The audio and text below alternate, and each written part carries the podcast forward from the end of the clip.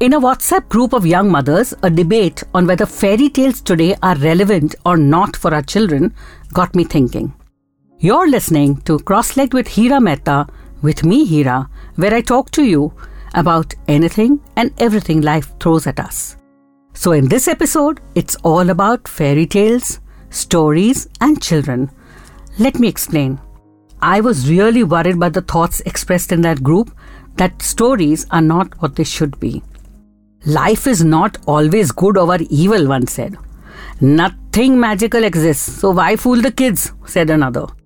While still another proclaimed, There is no Santa Claus, no fairies, no magic, so why not tell stories as they should be told? I object, my lord, for I firmly believe that the children today are much smarter than we were. Children are not stupid as they want us to believe. I remember on a plane ride, there was this seven year old sitting next to me, and I thought to myself, nice, I'll be able to chat with her and pass the time. But guess what? The moment the seatbelt sign was off, she opened a laptop and was lost in it.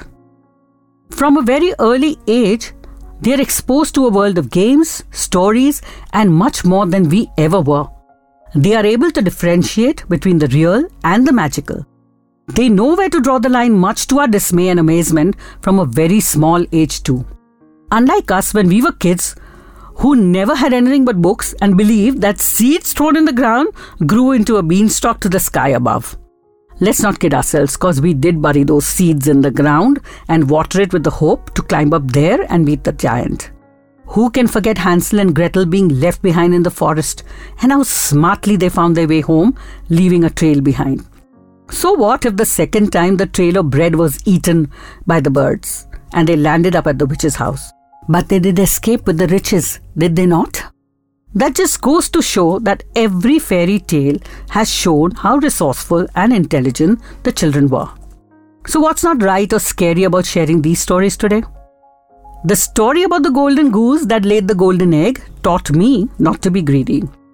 The three little pigs building houses of straw sticks and bricks taught me not to just take whatever I find to build my life or choose the easy way out, but to explore what could be better. Not to forget my favorite one, the ugly duckling that became a swan. And you may ask why? Obviously, because I was not a beautiful girl, or at least I thought so, I wasn't. And this story made me realize that I had a great deal of potential to achieve much more in life.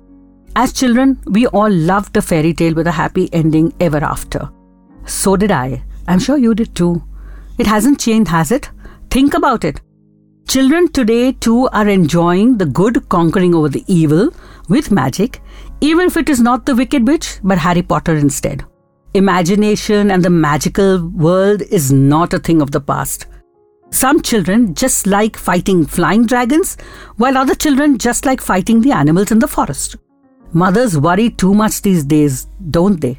They worry whether the story is too scary, or what is the moral, or that it is not true to life. What really matters is what most children today are able to understand, and they understand it much better. Besides, have you not noticed? They are more creative and fearless than we were ever as children. They never accept things at face value and they question everything.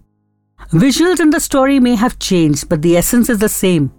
In the past, stories were told with pictures and books, and today, the same stories are repackaged cinematically for children. Children's movies, television shows, cartoons, they still tell the same stories. Take Snow White and the Seven Dwarfs, for example. Surprisingly, for the children, it is created in a suitable format, while for the adults, is recreated as Snow White and the Huntsman.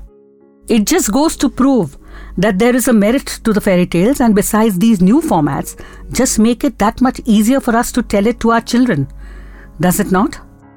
Children don't scare easily these days, and unlike us, they don't turn their heads away when a head is cut off with a sword. They revel in the sword fights, fire breathing dragons, and ghostly figures in the corridors of the virtual world of stories and computer games.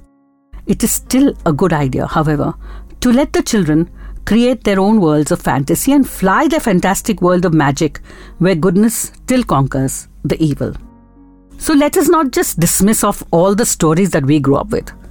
Take it a step forward with your children and ask them to invent their own endings and be prepared to be surprised.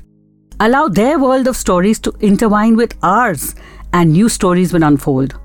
Know that it is time to step into our children's world of fantasy and storytelling. Write in to me and let me know how you feel about this at hirameta13 at gmail.com. Don't forget to tune in again next week as I speak to you about face to face versus social media taking over relationships. Namaste.